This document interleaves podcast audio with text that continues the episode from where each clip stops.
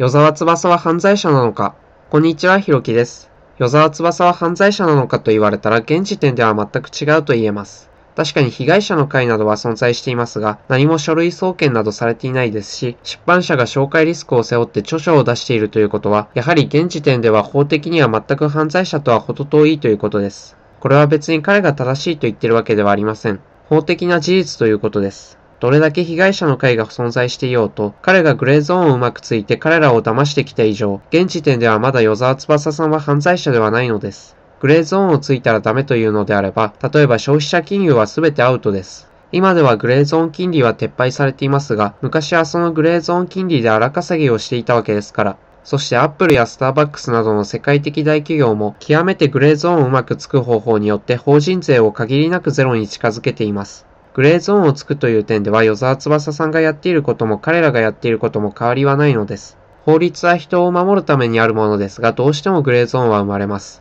そして生地法律で守られている以上、グレーゾーンをうまくつけばその人を攻撃することは警察でもできないということになります。なので、与沢翼さんは今後も逮捕されないでしょう。大事なことは彼のような商法に騙されないようにするということです。次に続きます。